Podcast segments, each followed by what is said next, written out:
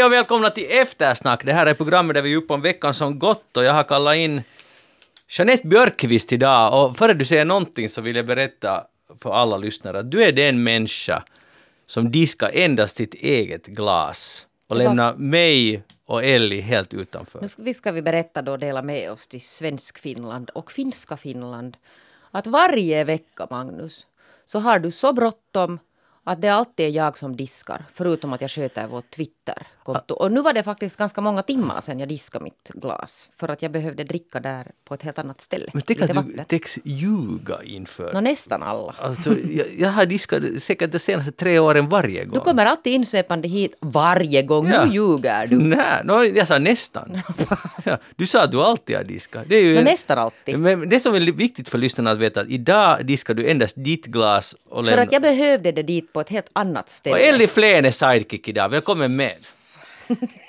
Hur går det? Nå, tack. Bra Det, stämning. kä- det känns sådär halvpinsamt som när man landar hos en äh, vänfamilj där det här paret börjar bråka om någonting och man försynt tar sitt vinglas Och och, det söker sig ut på terrassen och ni hann, ni hann inte ens in så börjar ni. Nej. Nej. Och det här är bara början. Men Ellie Flen, du har ett nytt jobb. Du är inte längre konsult utan du är något annat. Ja, jag är jättekonsult Ah, för är- tiden. Jag är ännu mera Men du är inte frilansande konsult. Nej, Men frilansande konsult var jag väl inte tidigare heller. Jag var konsult. egenföretagare. Ja, ja, ja, ja. Jag var konsult på eget företag. Ja. Numera så är jag seniorkonsult på den Stockholmsbaserade PR-byrån Westander. Och vad ska det du är göra nu? jättespännande. Jag gör egentligen det som jag har gjort hittills också. Hålla medieträningar och hjälpa företag och organisationer med deras kommunikation, gör upp kommunikationsplaner och reder upp deras eventuella kommunikationsutmaningar. Kan du det där ge något råd åt Magnus här? No, ehm, ja, alltså det är, det är inte förnuftigt att reda upp sådana här privata grupp i direktsänd radio. Det ska man undvika om man bara kan, för det skapar en sån där väldigt eh, aggressiv stämning att det var gå ut meningen. med det i etern. Ja, och det, det liksom kommer inte att göra den här konflikthanteringen lättare. Men, men, men faktum kvar så att hon inte hade, hon hade egoistiskt bara diskat sitt eget Men glas. Magnus, det där är någonting som du borde ta A i en rum, bara med Jeanette. Okej, In, okej. Jag ska inte vara närvarande. Ja. Och B, jag betonar, helst inte i direktsänd radio. Aha. Det är ditt råd. Mm, vi har en hel avdelning på Vestanda som jobbar med ledarskap och snällhetskultur också. Det finns ingen orsak att vara snäll med Kanske, vi, kanske du skulle vilja köpa en kurs. Jag det- kan rekommendera några Ja. åt dig. No, jag är ju alltid lite skeptisk. Han har ju födelsedag snart. Ja. Men alltså, så ni, kort sagt, ja, det har jag sagt förut, men ni, ni äh, får folk att bete sig så att de kan lura journalister, eller hur? Nej, Magnus. Nähä. Ah, just det, jag, jag hade fel. Du Okej, hade hur, fel. Hur är det egentligen? Vi får folk att säga det de har att säga så tydligt att vi förstår det. Ah. För att må många företag, organisationer, säg nu forskare till exempel, sysslar med jätteviktiga och jättebra saker, men det är stora och invecklade grejer som bara är svåra att kommunicera så att gemene man förstår. Och då kan jag till exempel hjälpa så att det blir tydligt och alla förstår. Och så att du får ditt budskap ut i det här bruset där det är så många andra som på direktsänd radio gruffar om Mm. vem som diskar och sånt. Men är ni alltså, du jobbar för allmänhetens intresse med andra ord? Ja, nu gör jag ju det också. Alltså, eh, för att det ska bli en bättre debatt, bättre samhällsdebatt. Och jag tycker om, en av sakerna som gjorde att jag fastnade för just äh, Vestanda var det att det är hemskt noga med vem, vil- vilka uppdragsgivare de tar. De tar inte uppdragsgivare som inte vi själva sympatiserar med. Aha, men nu kan det ju hända att där på den som inte man tar så skulle det finnas ganska mycket behov av sån här No, diverse voj, men om inte, om inte värderingarna är på rätt plats, om man inte gör etiskt riktiga grejer, så då får man söka någon annan. Men nu blir det jätteintressant. Vilka Mm. värderingar är det som inte duger? Nå, ska vi Vänta säga... lite, duger till exempel en sån här jappe? I will be the greatest president that God ever created. Skulle han duga? Alltså, nu måste jag prata bara för mig själv. eh, Och jag skulle inte klara av det. Jag, och jag, jag menar, jag har haft den här inställningen redan själv också, att jag, jag har inte tagit på uppdrag. Jag har inte hjälpt uppdragsgivare som jag tycker att gör fel. Som i min liksom etiska bedömning gör fel. Donald Trump skulle vara en, en sån. Men ska vi nu säga att lag och demokrati är en bra början. Om man följer det och principer om människors lika värde och, och så. där kan man börja.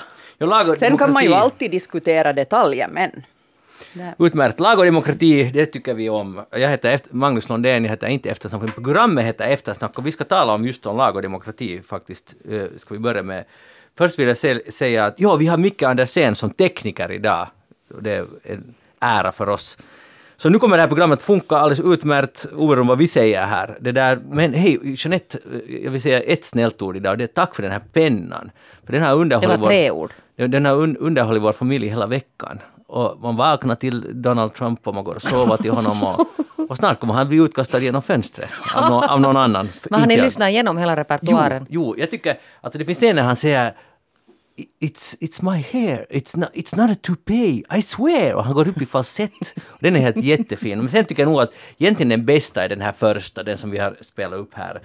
Att jag kommer att bli den bästa presidenten som Gud någonsin har skapat. Det, det tycker jag, det, det är ju, jag tycker om sån här kaxighet, det är bara synd att han är president. För annars är det ganska underhållande.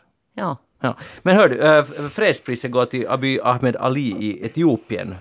Det där premiärminister. Är, det inte en, alltså, jag vill säga, vi har faktiskt talat om honom i eftersnack för kanske ett år sedan och du Jeanette var inte så där väldigt intresserad av den här saken när vi tog upp det. Eh, Har du lyssnat på det här programmet? ja, jag kommer, jag kommer ihåg det för jag blev jättesårad. Att hur kan inte det här vara intressant? Aj, vadå på vilket sätt ointresserad? No, du var ointresserad, eh, likgiltig. Och vad var det du tog, tog upp då? Just att han har blivit och, och fixat fred med Eritrea och det är en fantastisk Men det sak. har jag nu knappast förhållit mig. Jag kan vi nu prata om det där fredspriset Ja, istället för att ni gruffar med varandra igen? Ellie Flen är programledare idag, så Ja. att berätta, vad tycker du om det här fredspriset? Ehm, jag kan inte på något sätt säga att, att eh, hans namn var ett sådant som jag hade ha, ha bekantat mig med och, och, och, och så här. Men den där konflikten eh, mellan Etiopien och Eritrea, visst var det bra att att han fick den avslutad. Jag kan inte detaljerna, men jag vet ju att, att när jag jobbade på Försvarsmakten så, så hade vi ju ännu ganska mycket finländska fredsbevarare i, i Eritrea till exempel. Så det var ju det var ju för en tid sedan en, fortfarande en konflikt som, som skörda mm, människoliv delvis och också förorsakar mycket problem. Så alla som lyckas avsluta någonting istället för att starta nya konflikter så är det ju hemåt. Och, och det man nu har hunnit läsa idag om, om honom så, så visst förtjänar han sin plats, kan jag, vad jag kan förstå. Ja, han, alltså, han har ju sett till att 6 000 politiska fångar har gått fria och det finns ingen censur väl egentligen mera. Det ska bli fria val nästa år. Han är sån där Afrikas Obama. Och, men inte han ju pop bland alla, andra, alla, de som har haft makten förut är ju inte så nöjda förstås och så vidare. Och han har tydligen blivit utsatt för ett attentatsförsök också. Eh, men undgick där oskadd. Men i alla fall så, eh, när man läser om honom så blir man ju man blir helt wow, liksom, det här är helt fantastiskt. Och, så jag tycker att de har träffat väldigt rätt. Och just, är det inte ganska ofta så att, att sen när man börjar läsa på, för att, för att många av de här är Mm. ju sådana som man inte riktigt på riktigt har koll på. Eller Och sen man när har man börjar hört dem läsa- sådär flyktigt. Men ja, inte, men inte alltså läst det. Och sen när, varje gång man läser alltså in sig på när det har kommit ett sånt här pris så blir man ju helt otroligt imponerad av vad det finns alltså för människor ute i världen. Precis, man blir nästan lycklig, eller man blir lycklig. För det inger nog hopp. Jo. Och, och speciellt en, en konflikt som ansågs vara olöslig. Och sen plötsligt kommer det nya tag. Hey, ska vi fixa det här istället? Istället för att fortsätta gamla beprövade spår med hat och allt det här. Så det är ju... Och sen hade sagt att han, en av hans styrkor är att hans pappa är muslim och mamma är kristen. Att han har kunnat liksom deala mellan Medla. folkslagen där, medla och vara en sån här mellanfigur där. Så nu, nu är det hyllning till eh, Nobelkommittén som har utsett honom och han var ju nog med i förhandsspekulationer så det är inte någon överraskning på det sättet kanske. Men jag uppmanar alla att läsa in sig på den här killen för att man blir ganska glad helt enkelt av det. Så fint jobbat! eh, och Våra varmaste gratulationer. Precis, och han lyssnar antagligen. Han är alltså hemskt sportig också och det passar bra för vi ska idag tala om att gå på gym. Så det kommer att, vi kommer att ta upp honom- honom ännu här senare idag. Och dessutom är han, talar han många olika språk och är hemskt välutbildad och har doktorerat och allt möjligt. Så det är, det är inte vilken jappe som helst det här. Så bra jobbat! Uh, vi går vidare till en mycket le- mer ledsam sak. Uh, Turkiet uh, ringde, eller Erdogan, Erdogan uttalas det väl ungefär i alla fall, ringde Donald Trump på söndag kväll och sa att hej, och han var jättesur uh, att han inte hade fått träffa the Donald, som är alltså den bästa presidenten som Gud någonsin har skapat. Och, och och då, då gav, sa Trump okej att vi fixar det här, att, vad, vad vill du ha? Då, då ville han att gå in i Syrien då, i den så kallade, skapa en så kallad säkerhetszon. Och nu är då egentligen kan man säga att världen är ganska upp och ner, för att ett telefonsamtal ändrar ganska mycket. Det fanns inte så mycket amerikanska soldater 50, lite på 50, men de funkar ju som någon sorts människosköld så att höll Turkiet borta, för Turkiet vill inte Och Turkiet har ju rustat upp alltså för det här Ja. Angreppet ganska länge. Jo, jo, det här är inte egentligen heller kanske på det sättet en överraskning, men så länge det fanns 50 sol- amerikanska soldater där så ville inte Turkiet, kunde inte Turkiet göra någonting. Och nu har vi den här situationen att ingen vet egentligen vad, vad kommer att hända nu. Jeanette? Eller det vad vi vet att som händer är ju att de alltså har inlett det här. Ja. Kallar man nu det sen militär... Man får inte kalla det för invasion för då blir Erdogan arg och skickar tre miljoner Ja, flyktingar. då öppnar han ju då öppnar han gränserna och så släpper han de här flyktingarna som EU då inte vill ha hit, som har varit där alltså ganska länge i ganska eländiga eh, förhållanden, så släpper han dem hit. och tydligen med det så, vågar, så kan han alltså få det där EU att böja sig ganska bra. Det räcker med lite hot och, och sen börjar det där EU vakta sin tunga. Men EU har ändå sagt att de fördömer, vill få ett slut. Också Finland har sagt det här. Jo, Men NATO är ju sen, de jo men sen alltså det här, det fördömdes ju och det fördömdes snabbt och det skrevs alltså till åtgärder. Jag tror att vi stoppar väl vår, nu får Ellie korrigera. Vår, Vapenexporten stoppar till Turkiet. ja, och sen ser man väl över de här gamla. Eller inte alltså. vapen, men krigsmateriel. Ja, krigsmaterial och man ser över de här gamla. Men sen kom han ju då alltså, veterligen väl igår kom han med den här, det här budet att, att kallar ni det här för invasion så kommer han att öppna gränserna. Och det är nog liksom, jag vet inte riktigt vad man ska säga när man tittar på den här mannen. Och jag vet inte riktigt heller vad man ska säga när man tänker på den här Donald Trumps. Det har ju blivit ganska mycket eh, protester där på hemmaplan också. Utöver det, det var ju faktiskt så att när han valdes till president så ett löfte han gav var ju det att USA ska dra sig ur en massa sådana eh, operationer utomlands. Så att på det sättet kan det ju hända att, att många också är helt nöjda med det här. Men alltså de här konsekvenserna av det här är ju helt... Jag vet inte riktigt vad man ska säga. Jag hörde på en eh, diskussion, radiodiskussion på BBC, eh, där det var representanter för många, det var faktiskt hela spektret där, Turkietvänliga och kurdvänliga och, och en amerikansk general och allt möjligt, och några till. Men de, alla var ju inte överens om det, men de flesta var överens om det att, att det är helt förståeligt faktiskt att USA vill bort. Alltså för att om man börjar se det ur det perspektivet, så jag tycker att Donald Trump har ju en, nog en liten poäng i det att för ingenting har ju nu hittills löst sig med att USA är närvarande på massa ställen. Eh, eller det, liksom, det blir ganska utdraget, som i Afghanistan. Jag vet inte heller, det, det är säkert också bra att de är i Afghanistan, men nu är det en ganska extremt komplicerad fråga. Men i alla fall, uh, där har de ju varit, vad är det, 19 år eller vad den stilen. Uh, men i alla fall, Syrien, så att, att reträtt är helt förståeligt. Vilket land vill nu hålla på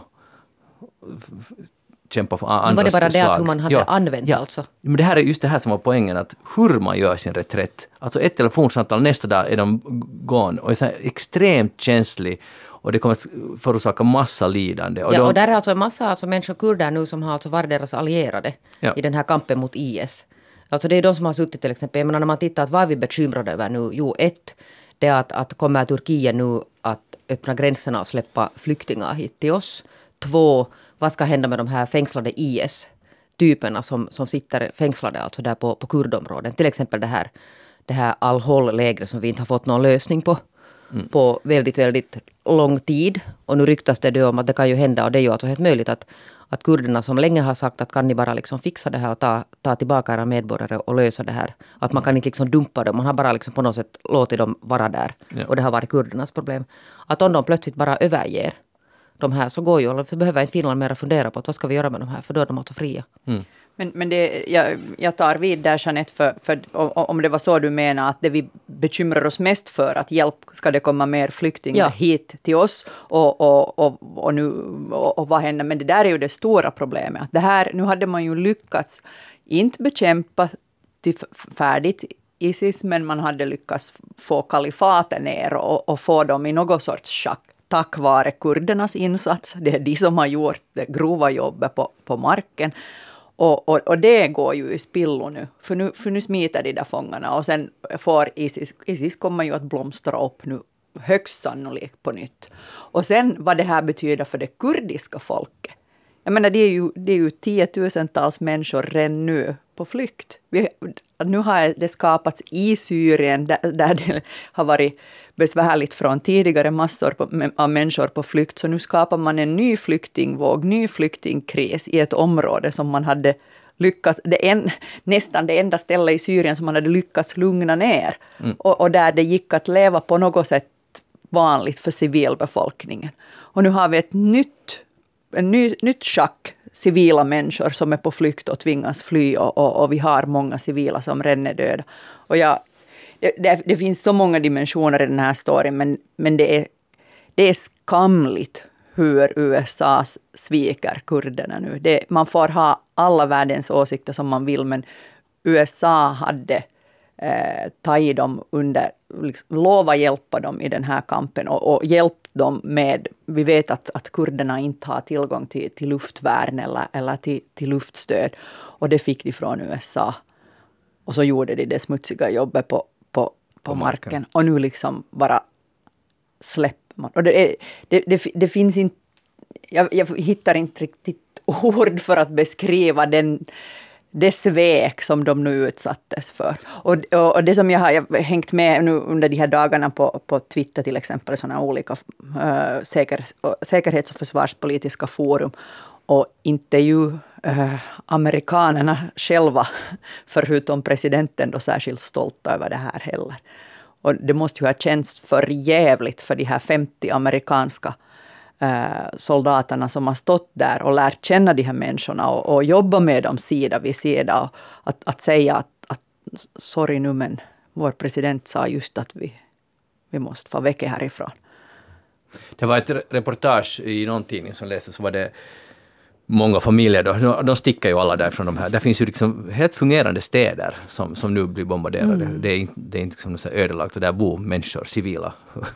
Och det där, mm. nu flyr de ju då med allt så, så, snabbt de kan med bussar och bilar och, och det där, några av de där familjerna, deras enda plan var att de tänker fara, för det finns ännu soldaterna, de amerikanska soldaterna har flyttat liksom längre bort. Mm. Det finns någon sorts bas kvar också där de fortfarande finns. De tänker fara dit och knacka på dörren och bo där. Liksom, för de vet att där, det kan inte turkarna bomba. Det var deras enda plan vad de skulle göra. Mm. Och, och, och extremt mycket bitterhet fanns det eh, bland de som blev intervjuade. Det där. Sen i den här BBC-debatten som jag lyssnade på, så där var en amerikansk ex-general som nog sa att det här är extremt pinsamt och så här, eh, och, eller svagt av USA på alla sätt. Men han sa också att, att man måste ändå komma ihåg att USA har aldrig lovat Mm. Att de ska vara där för evigt och, och stödja. Det var liksom en sån där som Trump ville kalla hit and run. Att man fixar det och så sticker de iväg. Ja, ja men som vi sa tidigare, det, det, det förstår vi och det har, det har nog Trump varit tydlig med och, och, och så är det. Men, men det är ju sättet man far. Ja. Det måste ju ändå vara under organiserade former. Jag, jag tycker att vi, äh, att USA och, och, och, USAs allierade i Afghanistan kom därifrån för tidigt. Och, och mm. den operationen i, i, i mitt tycke blev för snabbt nedtrappad alldeles för mycket, vilket gjorde att talibanerna fick på nytt fotfäste där. Men, men så är det, där, där tog det var det ju ändå i etapp papper under flera år och det föregicks av tydliga signaler att det här kommer att ske och, och inom några år och så här. Att, att inte, inte bara lämna någon i pisset på det här sättet och, och fara över en, en natt är ju helt befängt. Och sen tycker jag att, att om, för Finlands del, det enda som man kan säga att Donald Trump har rätt i faktiskt, må, måste väl ge honom kredit någon gång, så är ju det att, det, att nu är det ju liksom superdåligt av eh, oss europeiska länder att vi inte har fått hem våra egna mm. Äh, fångar från de där lägren. Och jag tycker det en aspekt är den här mänskliga aspekten om att där finns barn och barn borde alltid räddas. Men, men säg nu att låt Säg nu att det var att de där vuxna skulle vara farliga terrorister så skulle vi ju ändå ha behövt bära vårt europeiska ansvar och ta hem dem och sätta dem in, ställa dem inför rätta och mm. reda upp det då. Ta hem våra medborgare som har varit där och gjort dumheter och gjort sig skyldiga till brott. Ge dem en rättsprocess, döma dem och bura in dem om det är så att de har... För nu nu sitter ju de där människorna där och nu vet vi vad som händer. Alltså nu, vi har hört redan att till exempel på all håll så har vi, vissa av de där kvinnorna har börjat attackera vakterna och att det har blivit sådana interna revolter inne i de, de där lägren. Nå, om du sitter där nu då som finländsk mamma med några ungar och, och du har signalerat och berättat på finländsk media att jag skulle vilja hem Så vad är din position nu när Isis då blir starkt igen? Men du är ju den första som får stryk förstås, för du har inte varit lojal. Och alla de som har varit tyst nu hittills och, och kanske stått och vacklat, så de kommer ju nu snabbt som attan att svära sin trohet till Isis tillbaka, för att det är det enda sättet att överleva nu. Hänger ni med? Att det, det, så nu har vi ju som, vi har det där tidsfönstret som Finland hade på sig att hämta hem det där gänget, så stängdes för några dagar sedan. Ja, och det var Nu- ganska nu är det långt. färdigt. Och ja. det var ganska långt det där tidsfönstret. Exakt, och vi satt här och funderade och tyckte att det är nog lite svårt det här. Ja, och det ska utredas och så skulle det Ja. utredas. Och så kanske det tillsattes någon arbetsgrupp som ännu utredde och funderade. Ja, och inte säga, det är klart det är en svår sak, men i alla fall. Men senast i måndags var Haavisto utrikesminister intervjuad om den här och jag, bara, jag kommer ihåg att notera hur menlöst hans svar var. Han var att, redaktören frågade något att, men att varför händer det liksom ingenting? Och vad var liksom på, på G? Och då, då var han ju, det, den här situationen lever från dag till dag och, och vi, vi är hela tiden i diskussioner, vi diskuterar hela tiden med våra europeiska partners. Men de har ju de facto inte fått någonting till stånd. Nej. Nej. Och, och nu är det lite sent. Ja, det är just det. För rent praktiskt, vem vill flyga dit nu och hämta? Alltså nu, nu får det. Det får Ja, det. och det vet man inte heller att vad har där hänt. Alltså för att de här som, det är ju alltså främst nu i Finland Antti Kuronen från finska Yle som har alltså upprätthållit den här rapporteringen överhuvudtaget. Vi skulle inte veta Exakt. alltså egent- egentligen någonting om dem annars. Och där finns ju alltså olika slag av mammor. Där finns sådana som det där säger att de inte har gjort någonting och så finns det sådana som säger att de är nog, tycker nog inte att Stolt- de har gjort något. stolta över vad de har liksom, gjort. Ja, Ja. precis. Ja, no, och, och, och tänk så, allt det här att man kan utlösa ett nyckfullt beteende. Alltså, Trump har gått, han tycker ju om starka sådana som Erdogan. Han, han diggar det på något galet plan. Och sen i kombination med han ville ut därifrån med amerikanska trupper och ha lite, inri, lite inrikesproblem, vilket också Turkiet har. Ekonomin svajar, så de behöver också någon sort, något annat att ha fokus på. Men det här ledde, det här ledde till att tiotusentals människor Och, och det, leder till, det, det, det är ju det att det kommer att... Man får ju vara rädd att det leder till så mycket mer. Jo, jo. Helsingin Sanomat tycker jag hade en bra analys i morse om, om att, att, att det här... Nu, är vi, nu, nu har vi gått över till en ny världsordning där det börjar vara okej att gå över gränser. Att Mm. statsgränser är inte längre heliga. För Erdogan får säga vad han vill, men nu har han ju invaderat Syrien alla gånger. Han har Mm. gått över en riksgräns till ett annat land där han inte hade någonting att göra och, och, och skapa en buffertzon. Jag menar, hur startade vinterkriget i, i, i tiderna i Finland? Det handlar ju också om en buffertzon som, som skulle byggas. Så inte har man rätt att bygga några bufferzoner på andra sta, staters område. Och vad betyder det här nu då för... Nu hörde vi på nyheterna vad Putin Ja, nej, ja, nej. Vi, vi har sett bara början. Eländes, eländes, Ja, elände. Vi har alltså då Iran, eh, Turkiet och Assad som nu dream delar, och Ryssland som delar på det här kalaset. Det är ju inte någon hemskt goda förutsättningar för, en, för civilbefolkningen till exempel. Vi lämnar den där frågan. Det kommer, inte, det kommer att återkomma dessvärre många veckor framöver. Så att det, där, och ja, det, här ännu, det finns många som förutspår att det här kommer att ändra på hela Mellanöstern och hela världsordningen till och med. Så att det kan vara ganska stora grejer. Men eh, vi tar en sak som också är tragisk, men förstås mindre men, men lika stor ändå på lokala planet. Skogby-olyckan. I veckan blev det klart nu att nu tänker åklagaren trots allt överklaga domslutet om att chauffören i den här Skogby-olyckan, eh, han blev ju frikänd helt och hållet. Nu, nu ska det ändå överklagas och nu ska det bli ytterligare en behandling av det här ärendet. Jeanette, Jukka Rappe Mm. heter han som överklagar. ja, och vad tycker du om Jeanette om No, det? jag det där försökte det där, alltså, det, måste man nu veta att det, det finns alltså ingen sån här plikt att överklaga. Men, men Mm. han beslöt sig nu, alltså det, det är någonting av en käpphäst verkar det här nu vara för den här Jukka Rappe. Eh, och jag försökte nu det där utreda att va, varför kunde, liksom, var, varför, varför kunde man inte bara lämna den här saken här? Och han, han hade nu uttalat sig bland annat i Helsingin Uutiset. Eh, och tycker då naturligtvis alltså att den här domen var fel.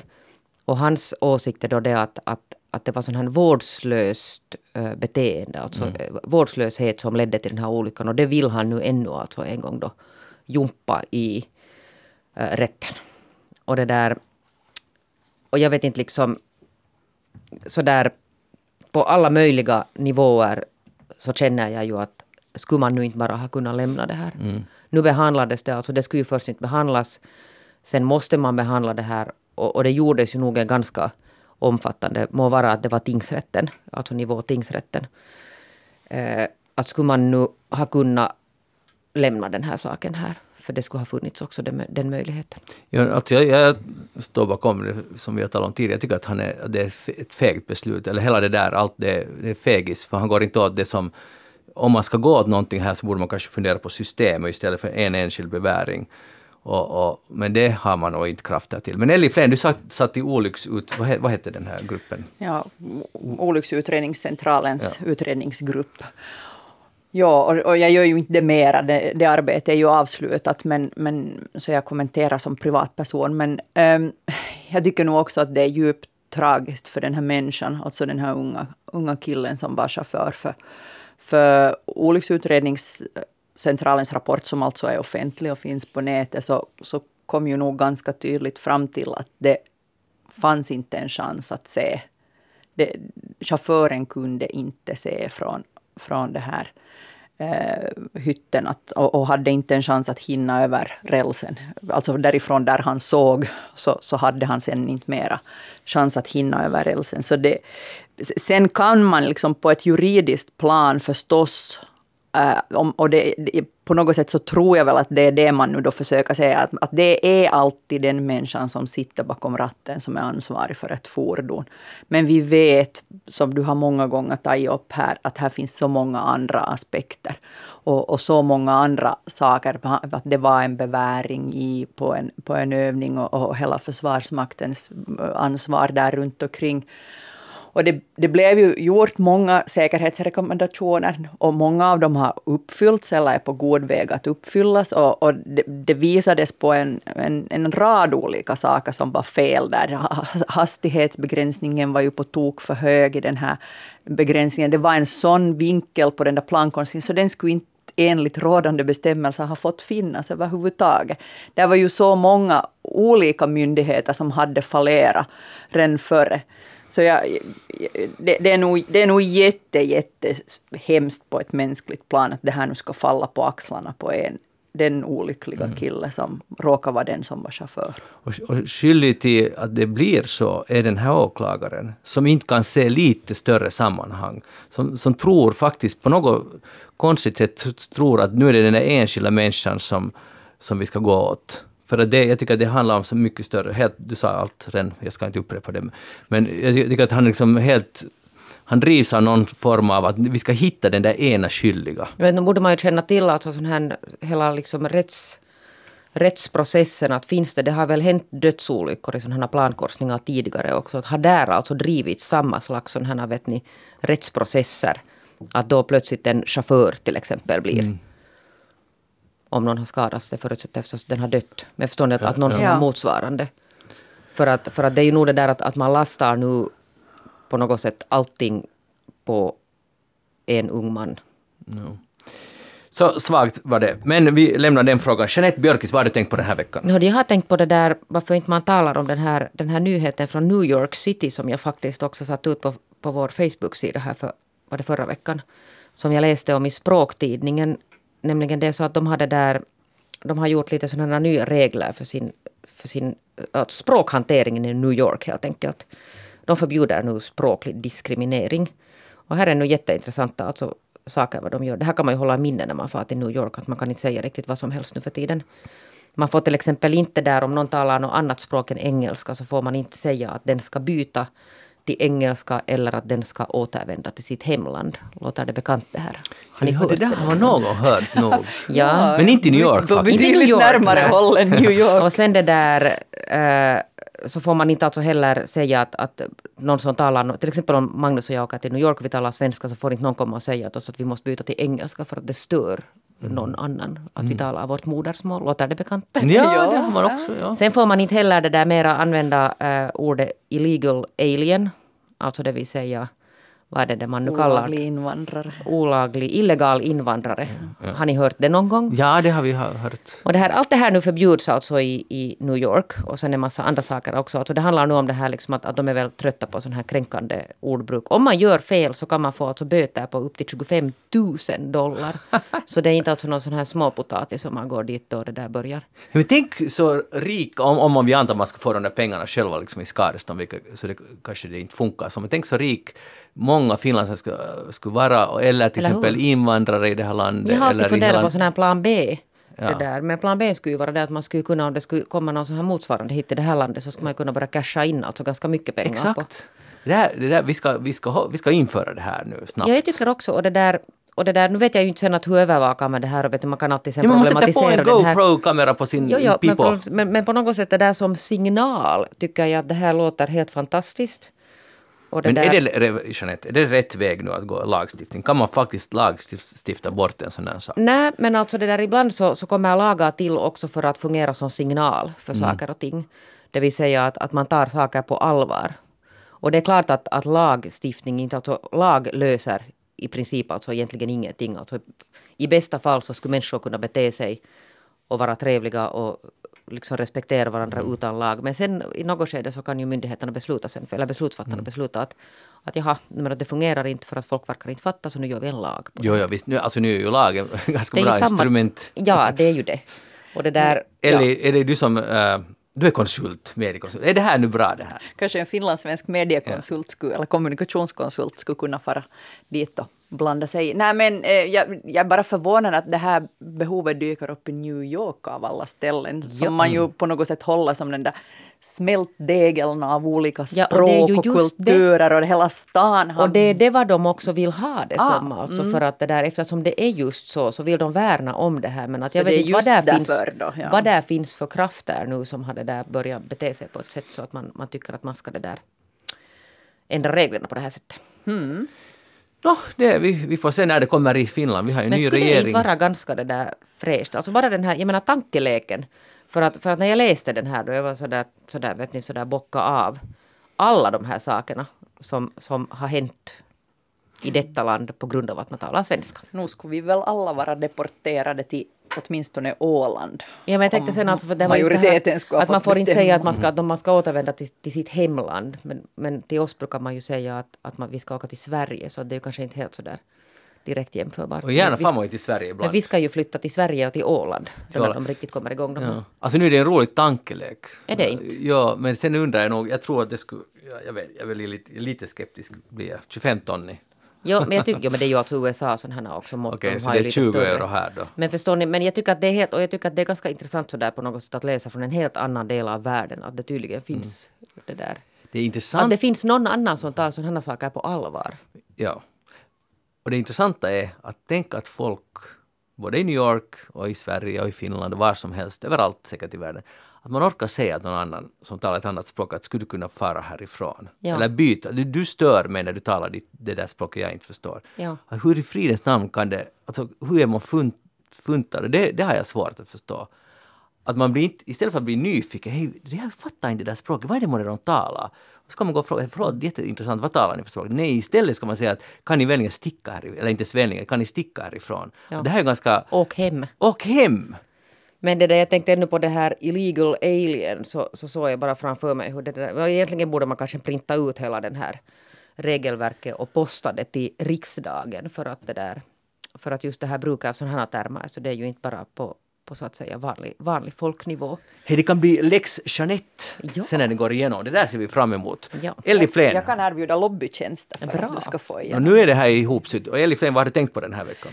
Nå, hör du, jag vill uppmärksamma att idag är internationella flickdagen. Var är det presenterna? Det är just det. Är ni flickor? No, inte väl nu pojkar heller. Nå? Ja, det är internationella flickdagen. Ja, Och egentligen så vill jag återkoppla till det här, eller komma tillbaks till det här med, med, med kurdfrågan. För i sådana krislägen där folk tvingas fly så är det oftast flickorna som far mest illa. Eller flickor och kvinnor som lider först. Därför att när eh, flygräder, bombardemang, så blir infrastrukturen till kacka. Eh, Det betyder att elektris och eh, vatten till exempel slutar fungera. Och, och eftersom det oftast är då kvinnorna som försöker hålla ihop det hushållet och se till att det finns något middagsmat på, på bordet, så deras väg efter vatten blir längre. Deras matlagningsprocesser blir jobbigare där först. Och sen, sen när man tvingas fly, så då vet vi att de där karlarna kanske är redan ute och slåss. Och det är De, de, har kvi- inte så lätt heller. Nej, de har inte så lätt. Men det, är- det är bevisat i världshistorien att det drabbar ändå mer kvinnor, eh, krissituationer. Eh, FN sa för, en, för 20 år sedan ungefär att 90 procent av alla offer i moderna krig är kvinnor. Eller civila, nej förlåt, civila, nu säger jag fel. Det, det, civila är 90 procent. Och sen var det en annan som sa att, eh, att i moderna krig så är det farligare att vara kvinna än att vara soldat. Därför att soldaterna har skyddsutrustning, har skyddet av den där styrkan. Inte säga att det är hävt att vara kurdkrigare nu heller. Men, men en civil, då oftast en, en kvinna som samtidigt ska försöka forsla undan svärmor och, och en hop av ungar, eh, så, så har inte det, har inga vapen att försvara sig med, har ingen skyddsutrustning, har inte transportmedel. Så därför vill jag på den internationella flickdagen ägna en extra tanke åt de där kurdiska flickorna. Mm. Nu på flykt. Vad ska annars hända på flickdagen? Vad är tanken med en flickdag? Ja, det är såna, många sådana här, det är Unicef och Plan International och sådana som har lyft upp det. De har pratat mycket om, eh, om eh, flickornas rätt till skola. Att prata om, om, om, internationella, uh, alltså läge i många länder där flickorna fortfarande har svårt med att få gå i skola. Eh, Svenska kvinnoförbundet så jag jag tog, drog, drog sitt strå till stacken med att lyfta upp frågan med, med barnäktenskap. Och det är ju någonting som oftare drabbar då flickor. Flickorna är oftast yngre än karlarna när de gifter sig och det är ju ett väldigt effektivt sätt att avbryta en flickas utbildning, att, att hon blir gift. Och, och riskerar, om hon blir gift alldeles för ung, alltså som flicka istället för kvinna, så är ju risken stor att hon också då eh, dör i barnsäng till exempel, för hon är inte för ännu biologiskt mogen att få ungar själv. Vilket ju är en vanlig orsak till, till varför så många dör i barnsäng, till exempel på ett ställe som Afghanistan. T- Jeanette, tänker du fira flickdagen hemma? Jag firar men där alltså absolut tänka till en stund. Jag ännu sätter plussa på den här människohandeln där, där ju också kvinnor och flickor är betydligt mer alltså överrepresenterade bland offer. Det vill säga Och- att man säljer Precis, flickor. och alltid i en beväpnad konflikt eller en naturkatastrof, när folk tvingas på flykt så ökar också människohandel. Jo. Där kom det. Orsak att uppmärksamma flickdagen. Jo, och sen alltså bara det att det där, tänka på att det faktiskt det här är läge ute i världen i många länder. Att det där ibland också så, kanske en sån här tacksamhetens Och det har- tanke att vi har råkat födas i detta land. Exakt, och det har just, det är inte bara elände som, har, äh, som pågår, utan det har just startat en alldeles ny konflikt som kommer att plussa på det här. Grr. Bra. För jag skulle inte ens veta om att det var flickdag. Hur kan jag vara så här ignorant? Det har jag helt enkelt missat. Men tack Elli för den saken. Jag vill tala om lite om Svenska skolverket som eh, i förra veckan så de har haft ett projekt där de ska stryka allt gammalt ur historielektionerna i, alltså i grundskolan då. Och det Vänta där- nu, är det någonting annat än gammalt på historielektion? Men liksom extra gammalt. Allt från gamla kulturer ända fram till 1700-talet. Allt skulle bort. För det, det finns inte tid nu att läsa sånt här. Och nu blir det ett ramaskri i Sverige. Speciellt om att antiken skulle också strykas. Det är inte så viktigt att veta någonting om antiken. Och, och eh, Skolverket, Svenska Skolverket har sen till slut något så otroligt så att de backar. Sen. Men ser du, sånt gör man i Sverige. Ja, man kan till och med att shit, att nu var det lite... Nu, det här I gick Sverige kan man det här. Man kan göra en pudel så att Ja, säga. de gjorde en pudel och då säger jag så här. Det är framförallt lärarna vi har lyssnat på. Hos dem finns det inget stöd. Så förslaget ligger inte längre på bordet. Men det bara jag blir nyfiken att hade de inte snackat med lärarna innan? Om, om alla lärare är emot det här och Skolverket ger ett sånt förslag. Och det där, men det, eh, kursen hette, eller hela helheten hette Forna civilisationer från förhistorisk tid till cirka 1700-talet. Allt det skulle bort. Nåja, då hade Svenska Dagbladet en sån här test om antiken eh, och jag tänker nu kräva det på er för att jag vill inte det ska bli pinsamt. Förnedra oss. förnedra er, för jag förnedrar mig själv och jag tänker helt ärligt berätta hur det gick för mig. För jag tänkte att eh, det här Dick Harrison då, som är historiker gjorde ett test, man ska svara på tio frågor. Och dessutom fanns det A, B, C, D. Och eh, jag fick fem poäng av tio. Och så skriver Dick Harrison skriver så här. Egentligen är 10 poäng ett grundkrav på en var. Men om vi utgår från att folk kan, kan få hjärnsläpp och råka svara fel så skulle jag kunna sträcka mig till att 8 eller 9 rätt skulle vara acceptabelt. Men det är på håret. Och jag fick fem alltså. Om jag, jag skulle, alltså Dick skulle inte komma in i den här studien om jag skulle vara här, för jag är obildad. Och det är jag tydligen. Och ännu större orsak att hålla kvar antiken i, i det där, i läroplanen.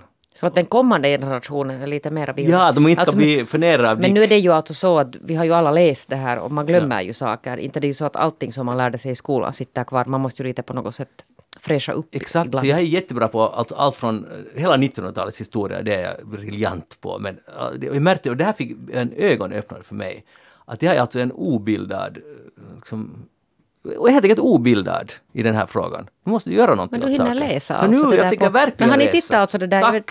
det finns i Sver- svensk TV det här, det, det är något med femteklassare, att man ska alltså tävla mot en femteklassare. Det är en vuxen och så där en femteklass och Mm. så får de sådana här alltså ganska basic frågor från skolan då. Och så kollar man att, och jag tror inte att jag har tittat på någon gång, i, tittar alltså inte regelbundet, men de gånger jag har tittat så har den vuxna aldrig vunnit mot den här femteklassen.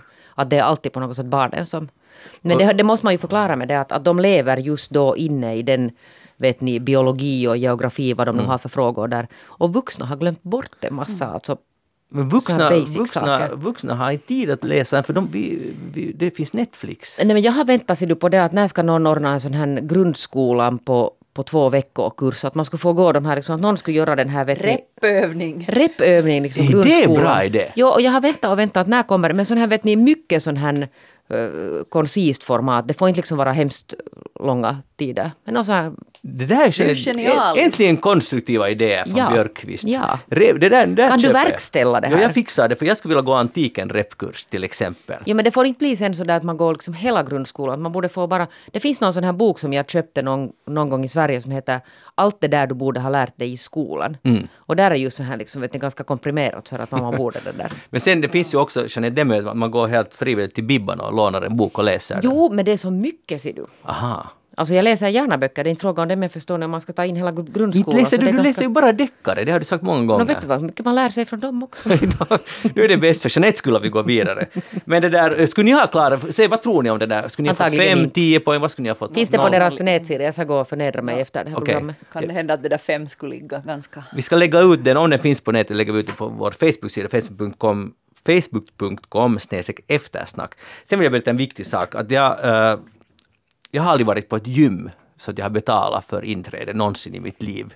Jag, har varit, jag tycker att fysisk liksom rörelse kan man idka utomhus i naturen till exempel. Man kan löpa i naturen och det ger mig harmoni och glädje på många sätt, åka skidor och så vidare. Och jag har alltid hållit mig borta från gym. Uh, inte egentligen liksom med någon hemskt stor passion, men jag tycker bara det är ett onaturligt sätt att röra sig. Att varför ska man gå dit och betala för det och så vidare. Men nu när jag har lite, lite skadad fot så tänkte jag att nu måste jag, man ska vandra längs nya stigar, man ska liksom inte fastna. Så jag tänkte nu får jag till ett gym. Och det gjorde jag i morse. Jag tog cykel dit, som tur var, så jag fick se lite skog på vägen. Så kom jag då till det här gymmet i Britas här i norra Helsingfors. Och så köpte jag då det här kortet, så gick jag dit in i ett groteskt rum, jag antar att alla gym ser likadana ut, men fullt av här enorma maskiner som ser ut som i princip som robotar, som något som inte någon mänsklig hand någonsin har rört, förutom de som nu jobbar där, rymdfarkoster. Och det här är alltså tanken, nu ska man sätta sig där och nu ska man börja liksom bli kondis. Men och, bad du om hjälp av någon? Förstod Nej, du jag vågade inte, de jag var absolut vågade. Men du förstod ju alltså inte hur de fungerar? Nej, nej, jag sprang ut Ja. från det och lyckligtvis i korridoren fanns en roddmaskin och den är ju ändå lättförståelig och det, det sysslade med en kvart och det var helt okej faktiskt. Enda jag tänkte att nu är det ju roligare att ro i Savolax på en sjö än att sitta i en korridor i Britas, i en betongkorridor, om man nu jämför. Men du skulle inte ha hunnit tillbaka till direktsändningen om du skulle ha dragit iväg till, till Savolax. Det är också du. sant. Och det är som är roddbåten upp och ner där nu. Så, att det skulle, Ja. så att jag förstår det här praktiska. Jag försöker, alltså det är bra att folk är i kondis och så vidare. Men varför kunde du nu inte be att någon kommer och lite visar åt dig hur det här fungerar? inte, inte, det, var nu inte på, det fanns inte på agendan. Nej. Han är Men, man. men, ja, jag är man. Men jag, därför var det bra att rodd... det- det- Men alltså är ni ofta i gym? Nå, senast i morse jag. Jag är ofta då jag är på arbetsresor, men då, då blir det hotellernas uh, semi uh, Det finns alltså oftast på hotell? Ja, det finns och de är inte alls lika advanced som Okej. vad du beskriver nu. Det, det, det, det vet du vad enkla Elli, Elli, Elli grejer. nu, nu har jag, jag, jag tror att Magnus alltså beskriver inte något så jätteavancerat, en ganska sån här normal. Ja, jag tror också Ett normalt det. gym, det bara framstår som någonting mycket avancerat. Om man inte Men- varit i det förut så Men jag, jag, jag, jo, jag har varit på många andra gym också. Och, och jag, jag är inte någon stor fan av att träna i de där maskinerna. Så jag är en, ganska ofta och har ett eget träningsprogram som jag gör med egna kroppsvikter. Eller så, Alltså armpressar och så här. Ja, Ja. Och, och, och, så, och, så, och så kör jag, eller så springer jag på vintrar och, och, och så ofta på löpmatta. Och jag håller med dig om att jag skulle hellre fara och springa i, i naturen. Men när man är på arbetsresa så måste man packa med så fruktansvärt mycket grejer om man ska springa ute på vintern. Och då det, blir det mer praktiskt att springa på löpmatta. Men jag skulle nog rekommendera att du skaffar någon som visar dig de där grejerna. För jag- annars är det inte roligt. Men alltså, jag tycker nog hålla mig till den här roddbåten. Jaha. För det, det, är, det är väl hela kroppen jobbar och så vidare. Men betalar du då för att få Ja, tillgång att jag köpte till, ett månadskort. för att fara och ro? Ja, för för, men man får Men- simma med samma pris. Men nu tycker jag nog att du kanske ändå skulle ge en chans om du till exempel skulle bekanta dig med tre, fyra maskiner. Du behöver ju inte gå på dem alla. Men till exempel någon där du lite kanske tränar dina armar. ja, det skulle vara Och sen bra. kanske någon där du tränar eh, Men- magmusklerna. Men, men, för, tycker ni inte, alltså det, är det inte lite konstigt först bygga, hela vårt samhälle bygger på det, alltså välmåns, välmående Finland och Norden och Västeuropa och USA och så vidare, bygger på det. Först gör vi det så bekvämt som möjligt för oss, på alla sätt, allting. Med början från bilen till exempel, och, och rulltrappan och whatever.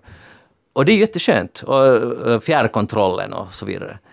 Och sen märker vi att nej, det här funkar ju inte, eller det, det här är inte så bra på alla sätt, det är bekvämt. Men sen, sen bygger vi rum, uppvärmda rum i en stor sal där man ska gå och betala för att få den här rörelsen som man skulle kunna få. Man skulle kunna gå och hugga ved någonstans eller man skulle kunna gå och promenera.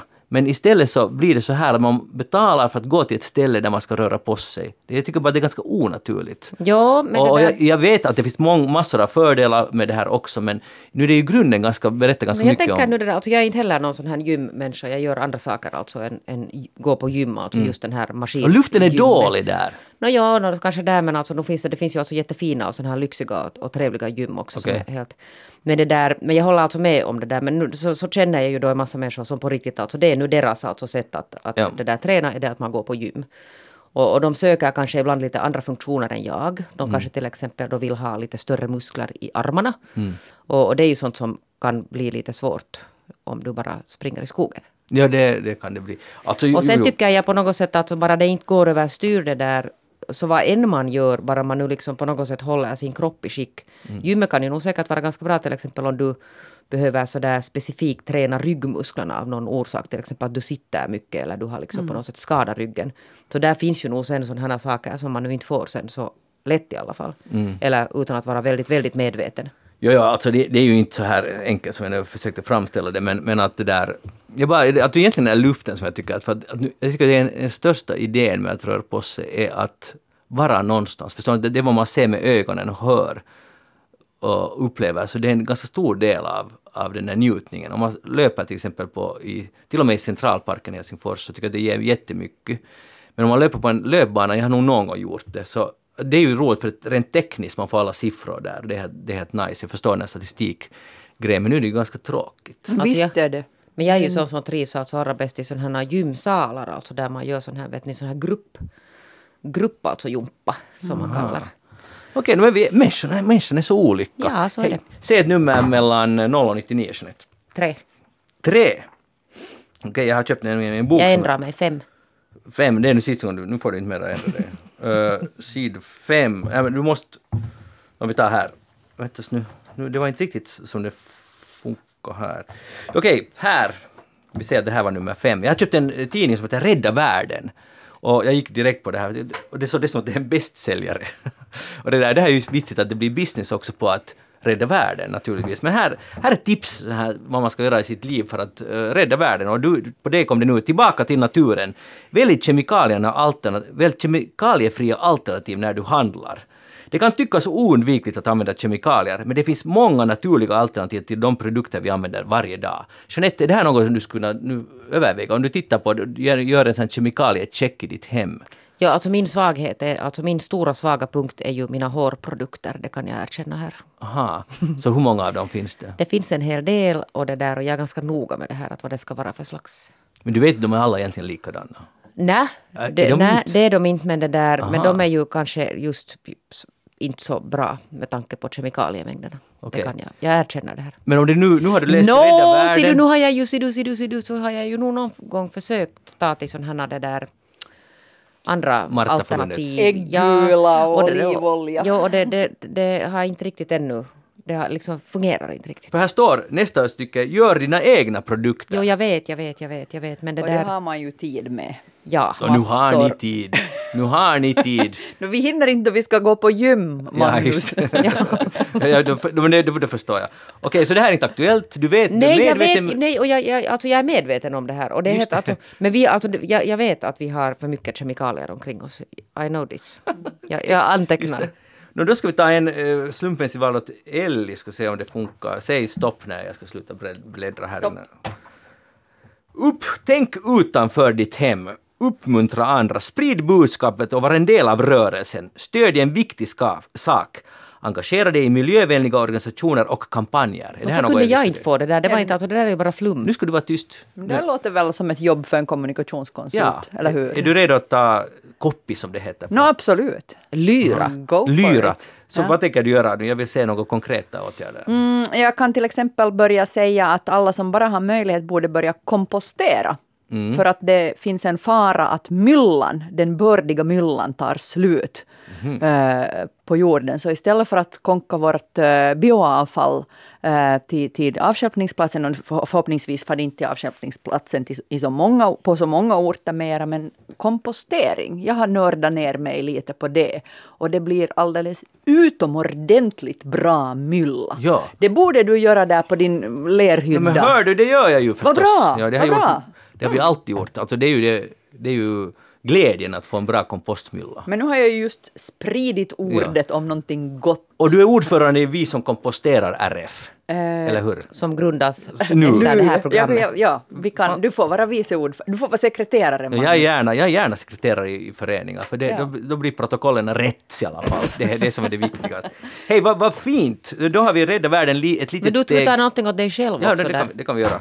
Kan vi göra. Nu, nu ska vi se vad det blir. Här! Men du ska Ja. välja, du säger något nummer. Ja, Men det, nej, det, det var inte Men nummer. kan du bara börja välja där vad du tycker Odla att det är eget. Egenodlad mat är nyttig på flera sätt. Alltså när vet du vad, nu tog du helt så där vet du att du visste vad det här skulle vara. Nå. Ge den där hit åt mig nu så ska vi göra Ja, det här åt ska, dig. vi ska. Nå, ja, säg någonting ditåt nu sådär. Någon Nå, sida. Nummer. 29, men det, det funkar inte. Nej men vi tittar sådär på ett ungefär. Här har vi så Mm. Jag är redo.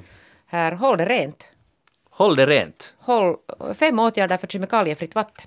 Engagera dig för renare vatten. Renare vatten, ja. Ja. Okej, vad ska... Vad, vad, Men där får du läsa sen själv. tänk större. Miljoner liter vatten används av jordbruk och fabriker. Minska din efterfrågan på dessa produkter. Det Ja. här är väldigt bra point. Alltså jeans till exempel, i det där klassiska exemplet.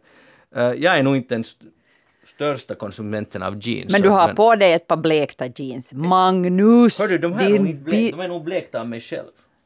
De är nog inte något för blekta. Men det är ändå jeans. De har jag haft dem i många år. Men jo, jo det är som, nu ska man inte alltid säga att "Nej, men jag är inte den värsta, men man ska se i relation till sig själv. Att vad, vad kan bli bättre? Så ja, bidra till mindre förorening, förorening, föroreningar genom att välja ekologisk och ansvarsfullt odlad mat. Då hamnar mindre bekämpningsmedel i våra vattensystem. Och det är nog helt bra. En mindre efterfrågan på kött leder till färre djur vars avfall hamnar i våra vatten. Magnus, det räcker inte med den där ena månaden. Ja. Men sen du var det där, det, där med den Mm. där myllan nu då, så kräver ju ibland, det, växelodling kräver att det ibland ska växa vall, alltså gräs Mm. på den där. Så därför är kossorna behövs nog också för att det, det här systemet ska funka.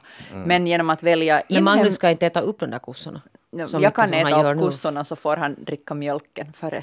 Och, och, den där, och genom att välja inhemsk mat så bidrar man till det där att det används mindre gift. Absolut, det, det, det tycker jag är helt självklarhet. Men, men uh, hej, en go, god nyhet från det här. Jag var idag för det skräpet då, eftersom det var min tur. Och då märkte jag, noterade jag att, att det enda uh, skräpbehållaren, vad heter Roskis, sån här, pff, vad heter det? Soptunna. Soptunna, ursäkta. Den enda som är full nu för tiden är den med plast i vårt hus, äh, vårt husbolag.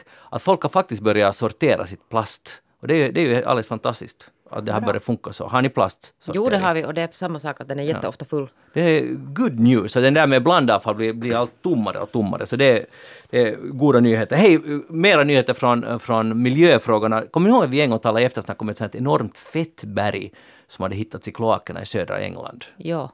Det var sen, alltså vi talade om Jag tror att ton. jag var med då också. Okej, det ja, var, ja, för flera år sedan vi pratade ja, om flera år sedan.